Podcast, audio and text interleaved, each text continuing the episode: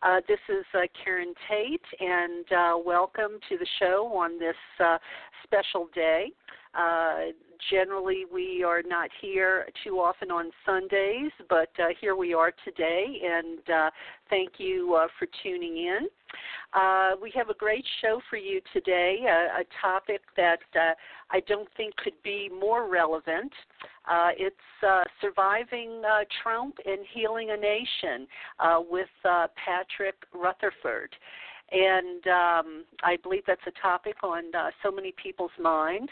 And uh, just to tell you a little bit about our guest, uh, Patric, um, uh, he has a bachelor's degree in theology, uh, a master's in uh, health administration, and a PhD in educational administration. He's worked as a pastor, a hospital administrator, a university lecturer. Uh, his doctoral dissertation was uh, post traumatic stress disorder of 11th grade students, uh, which kind of runs parallel to our discussion today, uh, as uh, do his numerous presentations on emotional health, uh, spiritual life, uh, emotional intelligence. Uh, so, so, just some of the questions uh, we're going to discuss today include uh, uh, the effects of the separation of children from parents at the border. did God make Trump president? what hate does to your mental health? Uh, we'll talk a bit about the government's response uh, to the coronavirus um, how we can uh, handle anger and hate and overcoming uh, victim mentality, and uh, five steps to overcome fear. Um, as long as we have time, we'll get into separation of church and state and the importance of that. Um, dominionist Christianity, uh, that's a, another important topic considering so many of our um, public leaders are uh, dominionist Christians and uh, the historical dangers of uh, religious dominance in state affairs. Uh, so we have an awful lot to get to uh, with Patric, and uh, I want to thank him for being on the show. And uh, we're going to jump in there in just one second, but first I want to give a shout out to Laura Kane. you heard her snippet of music that started the show off today. that was called Choose Love. And uh, while I have your attention and we're doing a little bit of housekeeping here, uh, I just want to remind you that um, uh, we're going to start to get back on schedule a little bit more uh, in the coming weeks. Uh, we're going to be moving back to our uh, Wednesday 11 a.m. slot um, uh, in the month of June. Uh, so mark your calendars. Uh, but also, uh, as I uh, remind you, uh, please do click the follow button uh, on the show page because then you won't have to worry about when the show airs live. Uh, you'll have that convenience of the button uh, to directly to the show in your email inbox. So please go to the show page uh, at Voices of the Sacred Feminine on Blog Talk Radio and click our follow button. But we what we do have coming up for you in the coming weeks. Um, this Friday, uh, I will be offering my monthly uh, Goddess Calling uh, inspirational sharing, and the topic is Our Real Wealth. And uh, then uh, coming up uh, the following Sunday, I have with me Trista Hendren. She's the editor of the Girl God series. We're going to be talking about um, Medusa from monster to divine wisdom. Uh, that should be an interesting topic. And uh, the following week, I have with me Elizabeth Meacham. Uh, we're going to be talking about uh, earth spirit dreaming or sh- uh, shamanic ecotherapy. And for those of you who recognize the name Matthew Fox, um, uh, he's quite well known um, in uh, some of the circles. I believe some of my listeners probably move in. Um, he is going to be on the show in a few weeks. He's going to be talking about uh, Thomas Aquinas and uh, Hildegard von Bingen. Uh, so we have a lot of good stuff uh, coming up for you uh, in the in the weeks ahead. So please make sure you don't miss it. And uh, just one little thing uh, uh, else I want to share with you before we start our interview. Uh, a friend of mine sent it in, and uh, I think it's relevant to today's conversation with uh, so much going on in the world, which our topic today touches on. This is entitled um, We're Not in the Same Boat and you know we we keep hearing everywhere we're all in this together we're all in the same boat. And um i think maybe we uh think that sometimes if we don't think it through really well. Uh but this little short um reflection uh, you know, maybe uh, encourages us to look a little bit deeper. So I want to just read this to you real quick, and then um, we'll start our interview with uh, with Patric Rutherford about uh, surviving Trump and healing a nation. So, anyway, here this this goes like this: We are not in the same boat. I heard that we are all in the same boat, but it's not like that. We are in the same storm, but not in the same boat. Your ship could be shipwrecked, and mine might not be, or vice versa. For some, quarantine is optimal. A moment of reflection, of reconnection, uh, easy and flip flops with a cocktail or a coffee. For others, this is a desperate financial and family crisis. For some that live alone, they're facing endless loneliness, while for others, it's peace rest, and time with their mother, father, sons, and daughters. With the $600 weekly increase in unemployment, some are bringing in more money to their households than they were when they were working. Others are working more hours for less money due to pay cuts or losses in sales. Some families of four just received $3,400 from the stimulus, while other families of four saw nothing. Some were concerned about getting a certain candy for Easter, while others were concerned if there would be enough bread, milk, and eggs for the weekend. Some want to go back to work because they don't qualify for unemployment and are running out of money. Others want to kill those who break the quarantine.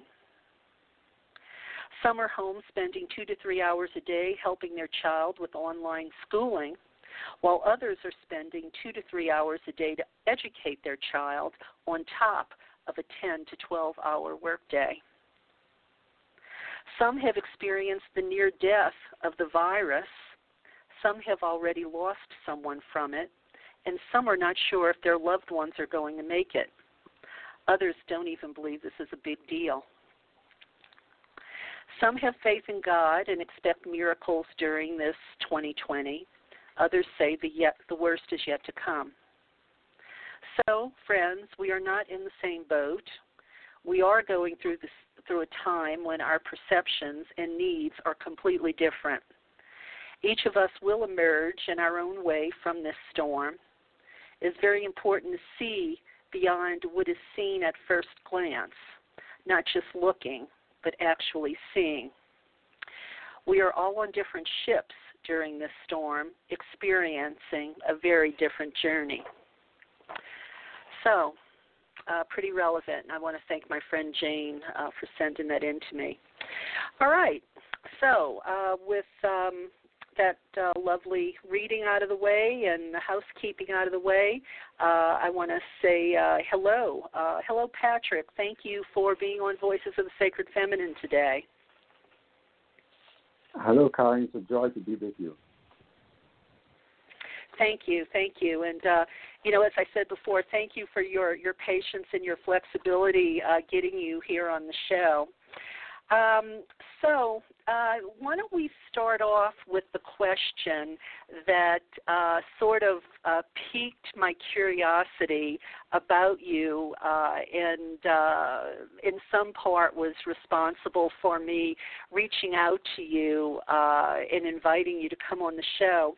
I saw in some of your press materials the the question: Did God make Donald Trump president? And um, I got to ask you, what do you think about that? I um, I'm reflecting a lot of thinking of people who support him, and also people who believe in, in the Bible in terms of uh, God permitting things to happen in the world, and that things happen according to His permission uh, is not his will. So when you think of Donald Trump becoming president, he could not have, to, for those of us who believe in God, he could not have become president. Wait, wait, Patric, Patric, Patric, hang on a second. I'm I'm having a little bit of problem understanding you. Or um, or are you on a speakerphone by any chance? Yes, let me take that off. Yes, please. Let's let's uh, let's get off okay. the speakerphone. Is that better? Yes, it is. Uh, it, it, it's it's a good bit better. Um, yeah, and if you can maybe get any closer to the mic, that might help a little bit too. Um, Excellent. So, anyways, um, oh, that's that is wonderful. That is wonderful. Right there is perfect. Please try to keep Great. that up. Um, so, All right. so what was your what was your response? Did God make Donald Trump president? God allowed Donald Trump to be president. He did not make him president in the sense of his divine will to say, This is the best man for the job, I'm putting him there.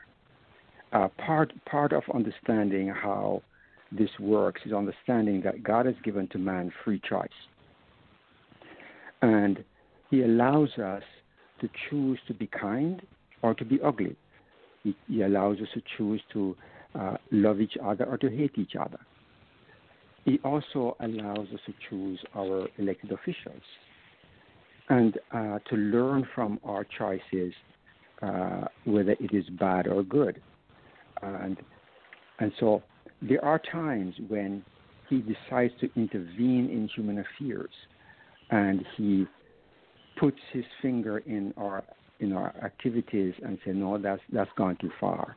I'm going to stop that. I'm going to put somebody else here who's going to do what is kind and right and best for people. But by and large, he allows a lot of things to happen and works through our consciences and our thought processes to make decisions that reflect what is good and what is right and decent in our world.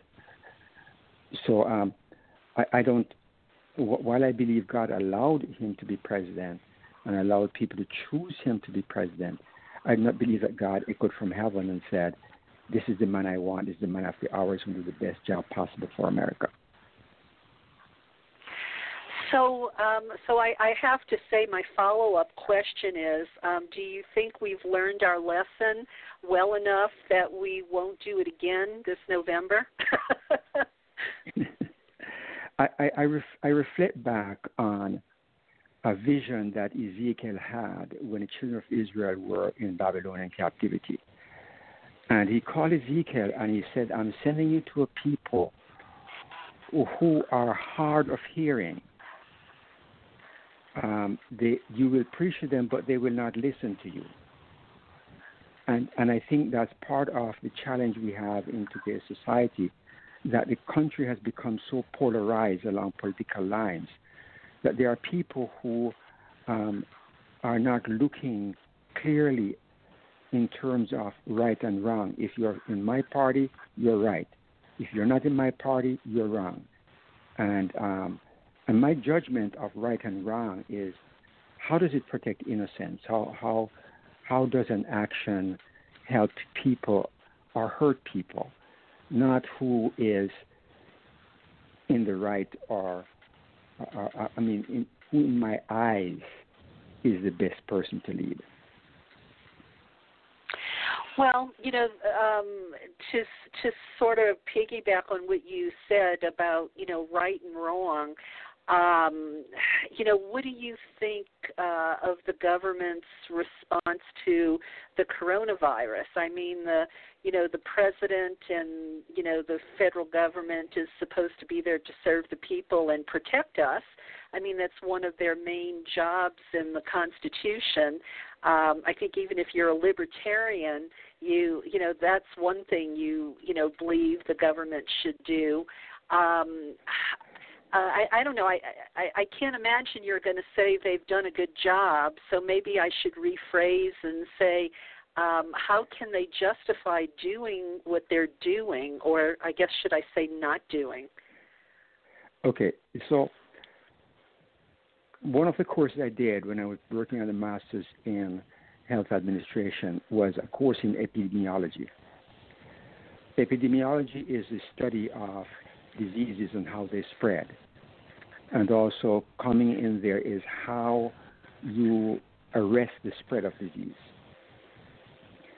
So, when I saw this thing pop up in China and saw how aggressive it was, I said to myself, wow, I hope that when it gets here, we are ready and we can take necessary steps. So, given, given the sophistication of this country, we have one of the best um, uh, research outfit in the CDC, and and uh, we have the Department of Health and Human Services. I saw them spring to work when we had the Ebola crisis, and they did a tremendous job with that. I was expecting a similar response. I was expecting to see people being checked as they come off airplanes. I was see I was expecting to see the first cases that come in that they would be properly quarantined, and um, and that whatever case cases come after that, there would be contact tracing, and there would be um, quarantining of those who had contact with the individuals who had it. What what I saw was a disastrous hodgepodge response, um, a grossly unprepared uh, Department of Health and Human Services for this. I saw, I, I read, I listened to the news and I read stories of people who thought they had the virus and they would go to their healthcare provider and they would say, "Oh yes, you have it, but go home and self quarantine." And I'm saying this is madness. Um, so, so a person goes home, he has his elderly parents at home, or he has his wife and children, and they don't necessarily understand what quarantine means and he goes and he shares it with them. The kids, before they, they know what's happening, they go and play with their neighbors outside and they share it with their neighbors' kids. And the parents next door get it. And, and I say, how can they expect to contain a disease with this kind of response? And what made it worse was for leading officials, including the president, to come out and say, oh, this is no big deal, it's going to blow over we've never seen a virus as aggressive in our lifetime as this one is. And, and I, I, want to plug this in here before I, I, I come back to you. The measure of the strength and character of any society is how it treats its youngest citizens and its oldest citizens. And the clamor to reopen the government without, no, I, I, I sympathize and I understand the challenge of those who are out of work and are having difficulty meeting their bills. But I believe that there is a responsibility on the part of government to reopen the economy in a way that is responsible, in a way that protects both those who are going back to work and those who can't go back to work.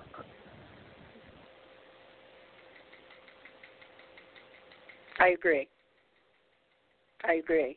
And uh, I, I'm very glad I live in a in a blue state with Gavin Newsom as governor uh, here in California because um, I would feel uh, very um, at risk and vulnerable if I lived in one of these red states where uh, they only seem to be thinking about the economic uh, angle of this. Um, you know, in, in fact, um, you know, there have been articles that have started to come out on the internet uh, saying stuff like, well, maybe one of the reasons uh, you know, the president has, uh, you know, failed so miserably to respond. Uh, yeah, could be he just doesn't know what he's doing because I mean he's not very bright. I mean, af- I mean he's he's uh, put that uh, out there for all the world to see with his bleach, uh, you know, and disinfectant comments. Um, but I wonder if it's something more evil than that. You know, there have been articles that have said stuff like, you know, so many of the right wing people consider themselves the master race. This is disproportionately uh, affecting, you know, African Americans, and you know, let's face it, you know that party is known for racism. Um, I mean, could it really I mean, can you imagine it being that devious that they're hoping to wipe out the the weakest among us or the uh, you know the the the people so many of them maybe still see as um, subhuman. I, I wouldn't I wouldn't go that far. I, I would say that that that may have crossed some people's minds. What I see driving this is uh, the politics of winning the re-election, and that we can't, and, and that the present government thinks they can't win the election without the economy in good shape, and that whatever it takes, no matter who dies, let's get this economy rolling so that come November, um, we have some good reports about income uh, to show so that people will feel comfortable the, the, the, the, travesty of that is that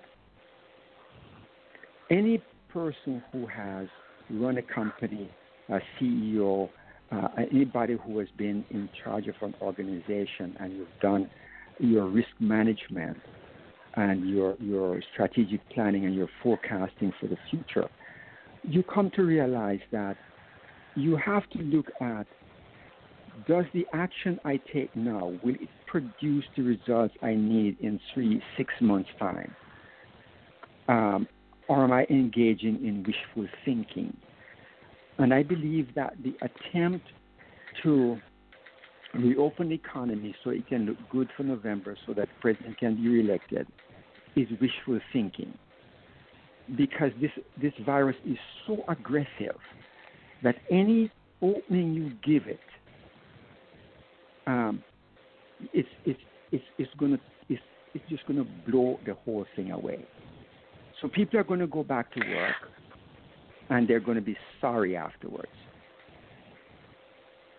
Yeah. Well, and and well, I'm glad you said that because I thought, you know, maybe there's a flaw in my thinking, but it seemed like, you know, unless that's the only card they feel like they have to play, um, it felt like flawed thinking because the virus has not changed, and suddenly opening up the country, um, I think in two to three weeks we're going to see spikes in uh, you know more infection and more death. Uh, all around the country, unless like now Florida has taken to not reporting the numbers.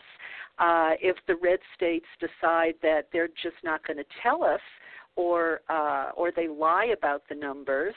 Um, it seems like to me, the closer we get to the election, the more death we're going to have. And how is that going to help? Uh, how is that going to help Trump win? Well, if he wants to win, he needs to focus on the virus. That's yes. the issue of urgency for the country right now. Well, yeah, and we've seen him do nothing but seem to not want to engage. and um, you know not putting in place the defensive what is it the Defensive Protection Act, you know, so that the swabs and the protection gear and the um, the solutions they need for the tests. I mean, he should have been making all of these corporations instead of letting them be profiteers uh, should have called them into action to do that. So we have testing and tracing. And, and I mean, look, I don't want him to win. So uh, if he fails miserably, maybe the positive uh, part of that is we get rid of him in November. But the collateral damage is going to be Ah. uh, immense. You know, the, the you know we'll have two hundred thousand dead uh, or more by November. And um, I, I was I was a part of a conversation recently where someone is expressing uh, concern for the people out of work and that you know some people are going to die anyway and stuff. And uh, the other person said, you know, you can talk about it like that because no relative of yours have already have gotten the diseases yet. Um, we can we can talk all we want about um, it's okay, you know, some people are going to die anyway. But when it's your relative, somebody in your family, somebody you love, and somebody you care for, that comes down with this disease, and you realize that the appropriate steps uh, were not taken to ensure the best chance for all of us to survive it, then then people will wake up to reality. But unfortunately, many people aren't there. Um, they, they just they just some people just don't empathize, just don't. Um, they just think about what, what's me myself. I, you know, I'm, I'm uncomfortable. I want to get out. I want to do this, uh, and not concerned about the lives of other people. Right. We, we had a right. we had a Well- situation here in Florida. We had a situation in Florida where, uh, when spring break came, uh, one student uh, made a very derogatory remark about, um, you know, why he's out on the beach and, and, and you know, not concerned about our people, and he later apologized. Um, apparently, maybe his parents sat him down and said, "Look, uh, you, you're talking about us older people or your parents. What, are you talking about?" Um, so sometimes, sometimes we have to take people aside and, and talk some sense into their heads, if they will listen, about the reality that this, the hundred thousand we're going to go to shortly, and, and maybe two hundred thousand by the end of the year.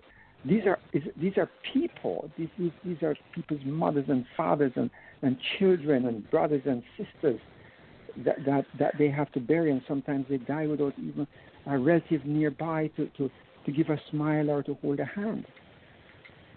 Right. Right.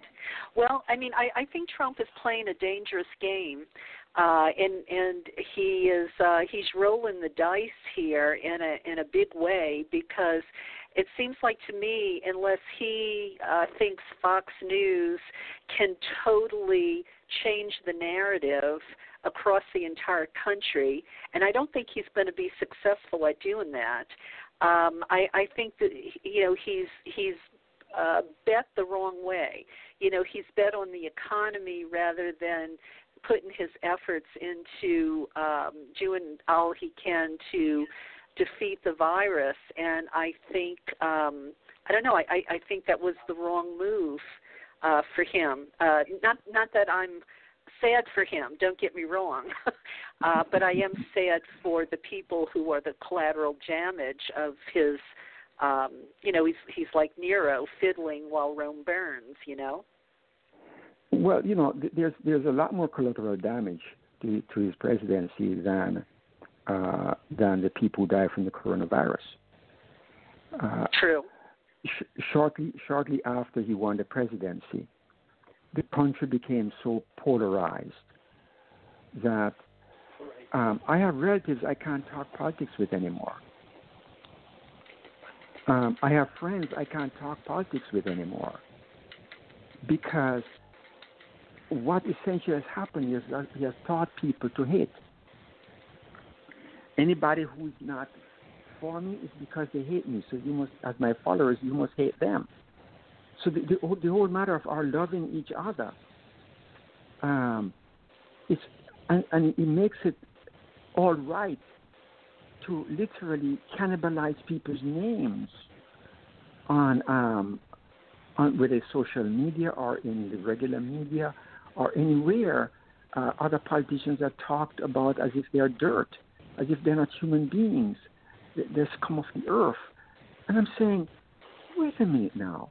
When when did we come to this where the president of a country can't have even in public a noble, decent representation of how human beings ought to negotiate their way through life and interact with respect for each other. Anybody who is not in my camp is no good, even if you used to work for me. And you don't work for me anymore, and I'm not pleased with you. And so, and so there's a teaching of hate in this country, that an intolerance that is going to last a long time in people's minds and, and is going to disrupt the way society functions going into the future. Well, I, I, I want to talk a little bit about uh, hate and love and religious leaders uh, getting involved in politics. It's it's kind of a multiple pronged question, I guess. Um, yes. and, and and I guess first of all, I want to ask you, you know, because uh, uh, you know you you've been a pastor you have a degree in theology uh you know even though you've you've been uh you know out in academia and you know other places as as well you know you you uh are, are a well-rounded uh sort of person. Um you know evangelicals it seems like to, to a large degree um support Trump put him in office keep him in office. Um there's a cognitive disconnect in my mind anyway between uh, their brand of Christianity and Jesus who who preached love. Um, how did this come to be? I mean, um, where did we lose Jesus' message of love and get to this point where um, you know religious leaders can tell their congregations from the pulpit to support a man like Trump. And, and remember, should and should and should religious leaders tell people who to vote for? remember when Jesus was being tried, uh, the religious leaders said, "Give us Barabbas. Away with this Jesus. Crucify him." Because he did not fit the profile of who they wanted uh, to be their leader. And and we're finding the same thing happening in in this um, in this situation where uh, religious leaders have begun have come to focus and they've been programmed that their congregation that way. They focus on two or three issues: abortion, marriage equality, and uh, you know whatever else they, they comes up that may fancy their their menu at that time. Um, Bible in schools or you know whatever whatever else is, is, is an issue. And they forget that morality cannot be legislated. Morality is taught from parents to children, from church to congregants, from neighbor to neighbor. Um, whenever you try to legislate morality, you, you, you bring religion and government together. And whenever that comes together, it is always chaos. It always brings persecution. It always brings disenfranchising of those who don't agree with you. And, and so um, I can't I, I sit I sit in amazement, in negative amazement, to see religious leaders embracing uh, this bad behavior of this president because they feel that they're going to get conservative judges on the bench. Um, and for them, the end justifies the means, but that is not God's way. That's not the Jesus way. It, it's it, it's it's no, not. I wouldn't. It's, uh, it's, it's, it certainly isn't. Uh, as a matter of fact, the way. Well, and the, go ahead. no, you go ahead. the No, um, you, you finish your finish your. yeah the the way the way we we win people to faith is by loving them into faith and introducing them to the love of Jesus. Not teach them to hate those who don't think the way we think.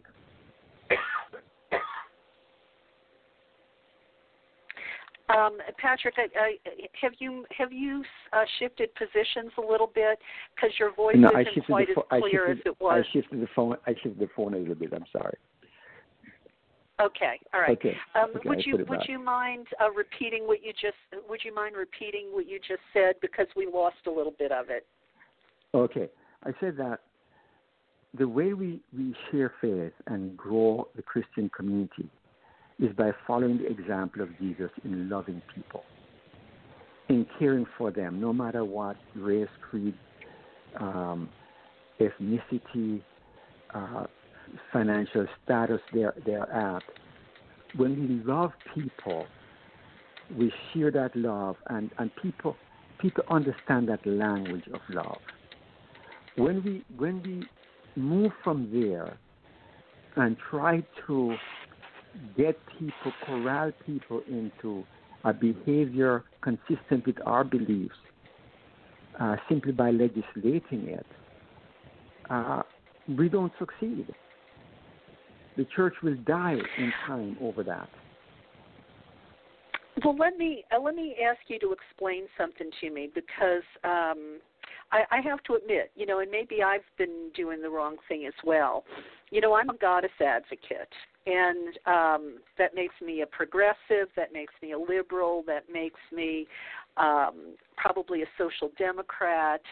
Um, and you know, it makes me an environmentalist. Um, you know, all of those different things. And, you know, I always talk about we have to reconcile our politics and our spirituality.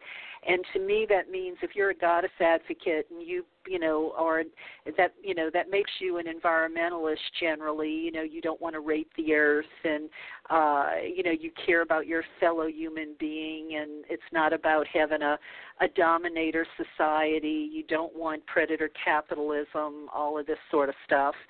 Um, so you, so I mean, we only have two choices uh, realistically. So that means you can't vote for Republicans, you know, because they tend to be anti-environment. They tend to be pro-corporate. Not that the, you know, corporate Democrats aren't. I'm, you know, caveat there. But my point is, um, I and I understand that the right is like you said, they're they're uh, they're standing behind Trump because of the judges they'll get, uh, because of their stance on you know abortion or maybe other social um, uh, you know ideas. Um, how do you split hairs between reconciling your spirituality and politics and not legislating it? Is there, is there a difference there? Yes, uh, you, you whenever you have church and state combined, uh, you just have to look back to the Dark Ages, and you you you see right away what the result is. Or look at any country where there's a combination of church and state, whether it's Christian or Muslim or whatever other faith you, you, you want to look at, where the church uses the, the, its influence in the state to force people to come to abide by its regulations. The moment you don't abide by a religious creed, you're an outcast. And, and that is not how God works. Uh, there's always an immense danger when there's this combination of church and state. And, and it, it's, it, it's, it's frightening to me, actually, to see what is happening with the evangelicals and the Republican Party, because that is that is not the kind of future for this country that, that you want to have. What is what is what is what is sad though for, for the for the Christian faith in this is that those evangelicals in supporting Trump is also endorsing his racist, misogynist approach to life. So while they're getting judges that they, that please them, they're also saying to the world, we, we, we like this guy and we are endorsing by supporting him um, his unwillingness to create a more just and equal society. Uh, when I think of the rights of women, equal pay for equal work, and the powerful influence of those who control the, the resources of this country and the desire to make to continue to maintain a male chauvinist society and um, and not create equality for women. It, it, it, it, it's crazy. It, it's just and, as, and the church the church rose up in England and fought against the slave trade and then slavery. Um, in Jamaica, where I was born, it was it was it was it was uh, uh, people from the church that taught slaves to read and write against the wishes of the slave owners. So churches through history, those that have been willing to buck the system, have been catalysts for change, for growth, for development, for freedom for people, for civil rights. Um, when churches take the opposite tack and begin to work with government, a government that is not interested in voting rights, is not interested in human rights, I mean, it's a dangerous path to go down. Yeah, it it would it would definitely seem so. I mean, I've I've read Chris Hedges, uh, you know, who talks about um, how influential the church used to be during the days of FDR. Uh, they used to be the social witness. Uh, they used to be the ones that were would maybe keep government and corporations in check. Uh, but now it seems like uh, they're more about prosperity gospels. Uh, they're more uh, the money changers.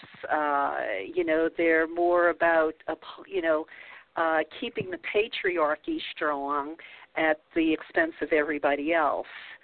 Um, and uh, yeah, I mean, I I can't imagine that in the long run, if uh, what is that expression? Um, uh, the arc of freedom or justice bends toward liberalism or something. I had that a little bit wrong, uh, but it seems like they're they're going to be on the wrong side of history.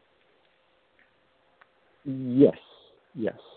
Um, the, the, that that Mark, you realize this that there are those of us Christians who have certain conservative values, uh, but are not with this kind of this evangelical movement. Not all evangelicals are in the same camp with Trump. There are those who are abhor where he's going. But but what is happening is that the evangelicals who have most of them who have mega churches, who have large following and who have the the megaphone uh, to to the public, they they are hogging the airwaves in support of Trump, and um, and I've not heard any of them come out and rebuke him for any of his excesses, for any of his indecencies and disrespect for, for humanity, and, and I wonder where is your conscience, where is your Jesus? Okay, uh, we're going to take a break, and um, when we come back, I want to remind you again, Patric. Um, You've shifted a little bit again with the phone. Um, uh, so when we come back, you know, uh, readjust yourself. Um, okay. But we're going to take a break. We're going to take a break for a minute here uh, because um, I have a word from Joe Carson uh, for my listeners.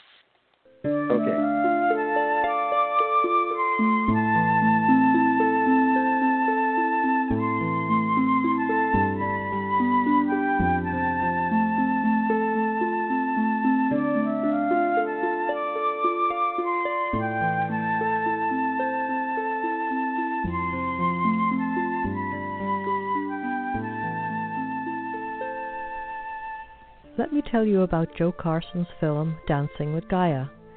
an exploration of earth based spirituality shot at sacred sites around the world. This is from Janina Renee, author of Playful Magic and By Candlelight. Dancing with Gaia is a magical, transformative film.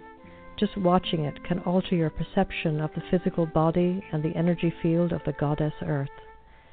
Next time you are taking a walk or simply gazing across the landscape, you might find yourself affecting mystical fusion with the local earth forms or making deep contact with the spirits of place. If you want to engage deeper with the consciousness of the earth, there are a number of detailed but simple how to's.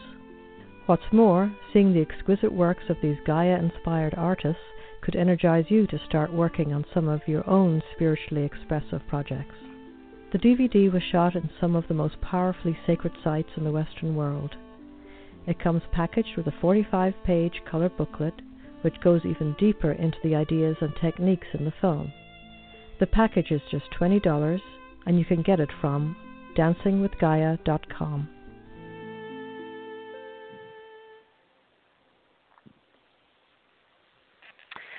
Okay, uh, and we're back. Uh, this is Karen Tate. You're listening to Voices of the Sacred Feminine. And uh, my guest today is uh, Patric uh, Rutherford. Uh, he's a former pastor, hospital administrator, a university lecturer uh, with a degree in theology and uh, health administration and educational administration. And we're talking about um, surviving Trump and healing a nation. So um, I guess, Patric, my next question is. Um, this hate that's been spewing, uh, you know, uh, before Trump. I mean, let's face it, he didn't uh, create this. He's just the the poster child for it. Um, what does uh, all of this hate out there do to our mental health? And you know, how do we how do we handle uh, the anger and the hate and the cruelty? This is a big one. Hate has been around for a long time.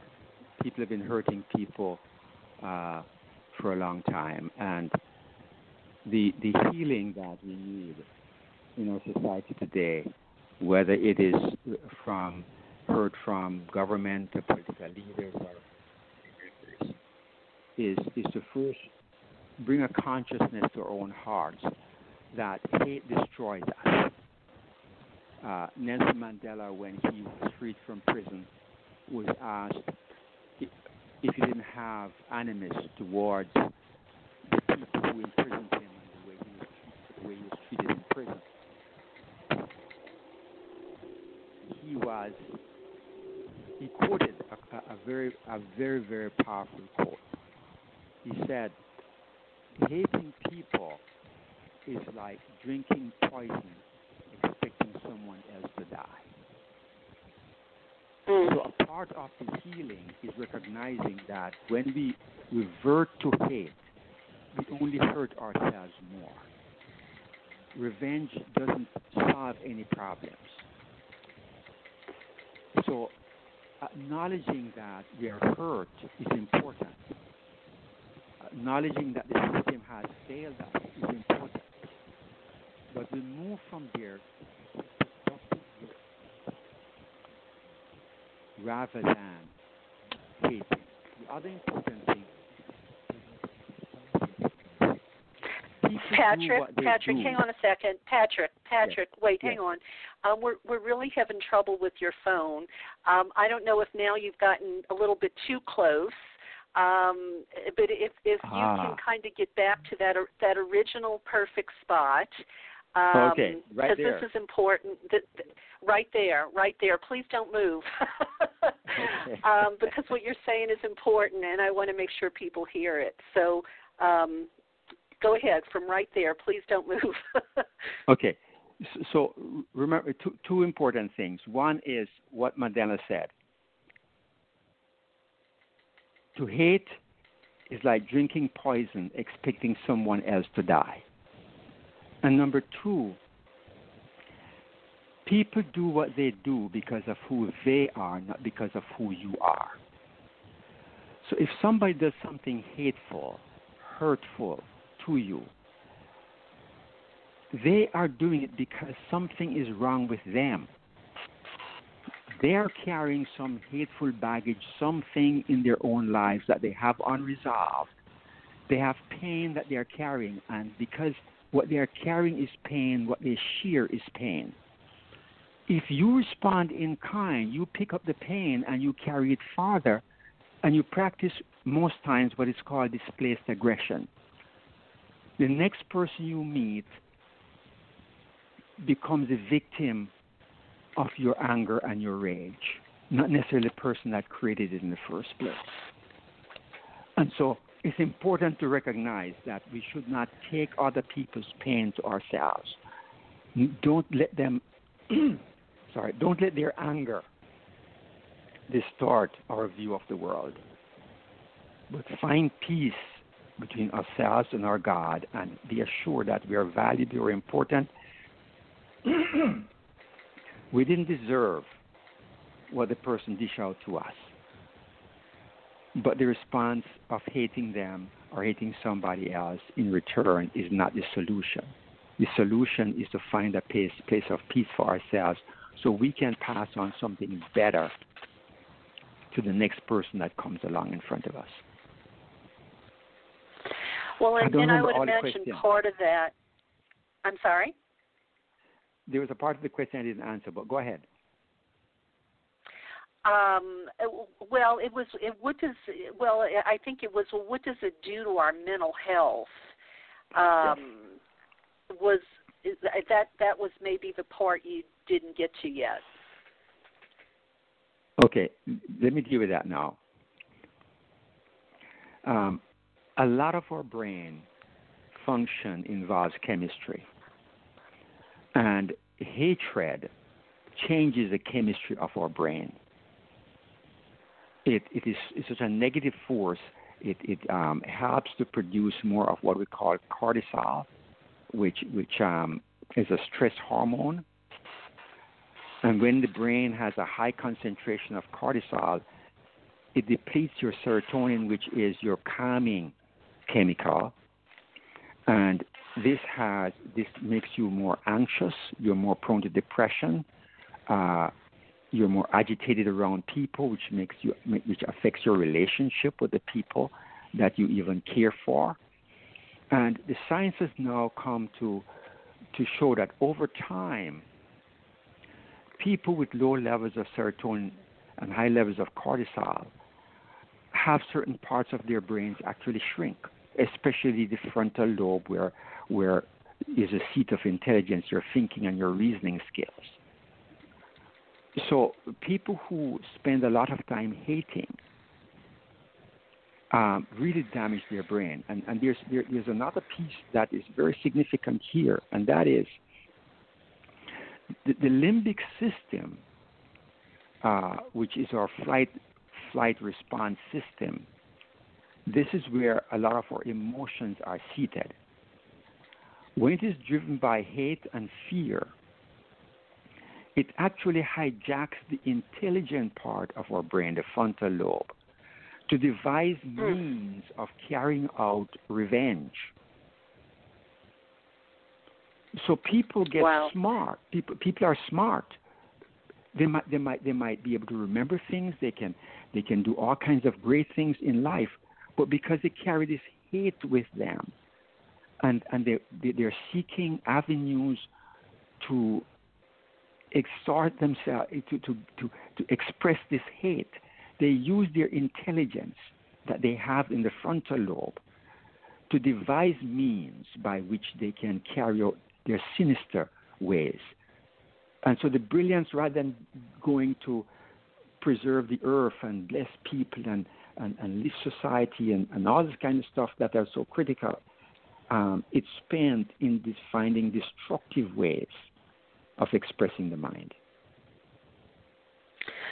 So, Patric, do you think, um, uh, you know, we hear a lot about forgiveness, we hear a lot about gratitude. Um, do you think those are, um, you know, panaceas, or uh, you know, placebos, um, or do you think there's uh, really, or, or they, is, is that really the magic bullets, um, you know, to to help us through this, um, you know, the, the the hate and the anger and the cruelty that seems to be pervading uh, the world right now? You you you you're, you're nicely taking me to the next step. so so when you accept that other people do things because of who they are, you begin to reframe the situation you find yourself in. And you begin to see the person rather than someone to be hated, you more see them as someone to be pitied, pitied, uh, to be cared for, who need help. And the way you free yourself from the the power of the pain that they have placed on you is to forgive them, is to release them. And forgiveness is not a panacea. It's not. It, it is a powerful tool for liberation for the spirit. Is letting go of the other person's pain that they want to, you to carry around, and freeing your spirit to live your life in peace and in harmony. So, so forgiveness is oh, it is it is awesome, and and for those for, for those, and this this is part of why you know the the evangelical support of, of Trump and his spewing out of so much hatred and animus is um, is worrying to me. Because Jesus in in the Lord's prayer says, "Forgive us our debts as we forgive our debtors," and at the end of the prayer, the only thing he commented on was he said, if you fail to forgive those who have hurt you, your Heavenly Father cannot forgive you. The Mm. reality is that we, we all are in this world with the ability to hurt each other. And there's not a single person can say, I haven't hurt somebody, hurt somebody, whether consciously or unconsciously in my lifetime. If we are going to judge other people for the wrongs that they do to us and try to hurt them back, what if all the wrong we have done to other people, they hurt us back too? What a world of hurt the world will be in. So, so forgiveness ends the cycle. It breaks the cycle um, of of hatred Well, you know, I- and animosity. Go ahead. Well, you know, I think some people um, uh, confuse what con- what forgiveness really is. I think that when they hear you talk about forgiving someone, it's like maybe you've condoned um, what they've done. You know, um, I, I, you know, and uh, can you maybe speak to that a little bit? You know, maybe that's where people get stuck because maybe Yes. there's been really a grave injustice uh, done to them, um, and it's hard to forgive that grave injustice. Okay. So there there are certain things forgiveness is not. It's not is not condoning. It's not excusing. It's not living in a world of denying and pretending as though it didn't happen. Happen. Forgiveness is acknowledging that the person has done you wrong. You can allow yourself to feel it. You should allow yourself to feel the, the pain of the hurt even cry if needs be. But recognize that if you hold that hurt, it will destroy you. So you have to release it. You have to let the person go. You have to see them as somebody, a sinner who needs salvation like anybody else. Somebody, as a matter of fact, if anybody who has hurt you and hurt you deeply, if you had the opportunity to look into their lives, you will see some point in their history where they too were hurt deeply. And they're carrying that pain and they're sharing that pain with you. If you take on that and carry it with you, it destroys you. Let me let me let me take one simple thing. But no, it's not simple. This is horrific. Let's take rape, for example. Um, so long as the victim of rape hates the person or is in denial about the person who hurt them, they cannot be free. They relive the experience or they become they go in denial or they blame themselves. It was my fault because I look so beautiful. I shouldn't have dressed that way that day. Um, they all kinds of things, but until they recognize this person did this to me because they are heinously wicked person, unkind and disrespectful of other people's rights.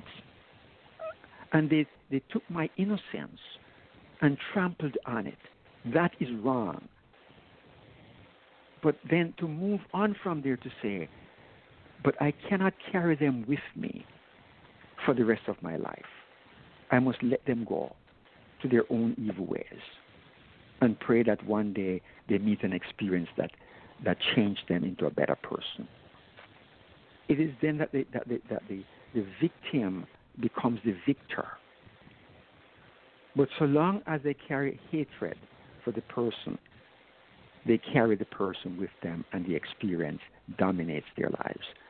And then what happens is they meet somebody that they truly love, they fall in love, they get married, they start a new relationship, but because they're carrying this hatred and this, this and with the hatred comes the fear, with them into this new relationship, they can't open their hearts with freedom to this person that they're now attached to. And that relationship doesn't blossom and grow with the beauty that it should.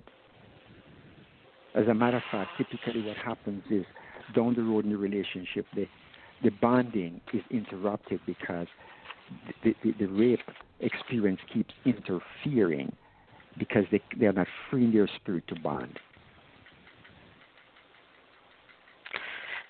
So, so speaking of fear, Patric, um, you you talk about the five steps to overcome it. Um, can you tell us what those are? Okay. So we can we can we can look at it from different angles, uh, but let, let's just run down a few of them. One of them is to accept the fact that you are afraid, and the next thing is to identify what is it you fear, because oftentimes the brain plays tricks on us, or we play we, we, we create a situation where the, the, the brain tricks us, and um, and so to to make clear to ourselves what is it I'm afraid of. Helps us to deal with the issue because sometimes when we examine carefully what is it we are afraid of, we realize that it is not a rational fear. It, it is, there's some things you ought to be afraid of. Okay, um, if if you're walking into a yard with with bad dogs, uh, there's a reason to be concerned and to be cautious. If, you're, if you're driving too fast, um, you should be afraid of crashing and, and killing everybody in the car. So, so there, there, there's healthy fear, but but the fear that inhibits us and keeps us from living our lives to the fullest. Let's let's say the fear of dogs. See, at one point in time, you were you were bitten by a dog, and you find yourself months, years after, every time you see a dog, you want to run to the other side of the street because there's a mechanism in, in, in the amygdala, the part of the brain that helps to control the flight fight response that stores that memory of where you were hurt and tries to protect you from that hurt again. Okay, so so the first the first step then is to acknowledge you you have this fear and don't brush it off like it's nothing. Two is to is to clearly define what it is you're afraid of. I'm afraid of dogs let me not stop. Let me stop behaving as though what I'm doing is normal and, and crossing the street every time I see a poodle on a leash coming up the road. Um, then the, the next um, the next step is to is to try to find a way to deal with the fear. talk to somebody about it. Share the information. Help them give you perspective on it. Um, then you, next you need to confront the fear. So the way the way a therapist would help a person who is afraid of dogs would be, we would take them into a controlled environment where the dog is behind a barrier and get them close enough to the dog that they can see it um, and become comfortable just being in the presence of the dog. Then gradually get them to the place where they um, they reach out and pet the dog through the fence. Maybe the side of the dog, the face where the, the, the mouth is, and gradually get them to be friendly with the dog and that particular dog is not a biter and, and is a pet.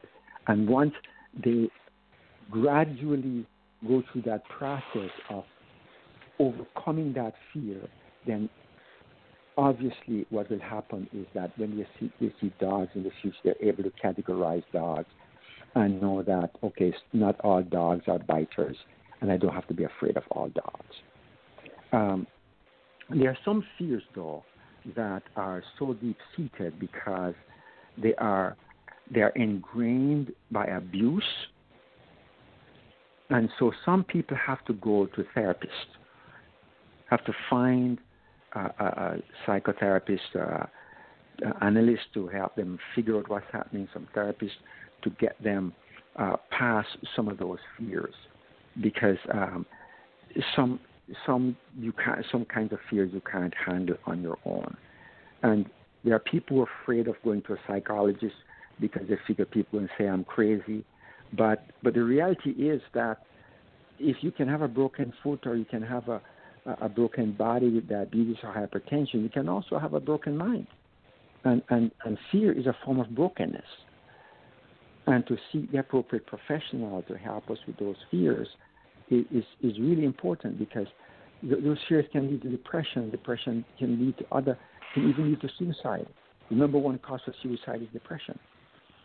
So um, it's, it's, important. The, the, the, final step that um, that I, I, would like to mention, which I, I think is, is, is, a critical one, uh, that is find a friend that's going to help you if you're not bad enough you have to go see a psychiatrist. Find a friend that you can lean on that can be uh, a reinforcing tool. For some friend, that friend, for some people, that friend is Jesus. They can talk to God and, and lay their burdens before Him. For, for some people, to be a neighbor next door, or a good friend from school, or, or somebody at work that they can they can help help reassure them that don't along along the path of getting victory over this fear. Uh, Alcoholics Anonymous have, you know, a kind of a buddy system that help people through their difficulties. We can work the same way with fears. Okay. Well, Patric, um, where we ran a little bit over, but that's okay. Uh, what you had to say was important, uh, but we didn't get to everything I hoped to. So um, maybe I'll send you an email later today and uh, see if you'd like to come back and we can maybe finish the conversation because I'd really like to get into um, you know the mindset of dominionist Christianity and yes. um, you know it, find out if that can be healed uh, if it's something that should be healed, um, and, and kind of go down that road a little bit, explain uh, to listeners what dominionist Christianity is, and maybe the the pros and cons of it, if you will. I'm, I'm trying to be fair here. Um, uh, yes. Myself, I think it's kind of a dangerous thing, but you know maybe I'm misinformed. But um, I want to um, I want to give you the last word here as as kind of a wrap up. Um, yes you know, uh, you know, what, what would you say to listeners as we in the next few months, uh, you know, face the fear, I guess, of uh, that this election is going to, you know, keep Trump in the White House? Okay, f- first, I'd, I'd love to have you folk read my book, God and President Trump plus the rest of us. It gives what I believe is a unique perspective on leadership and um, and how we should hold our leaders accountable. Uh, going forward, uh, it is important that all of us recognize our civic duty uh, to identify what kind of leader we need for the future. And none of them will be ideal.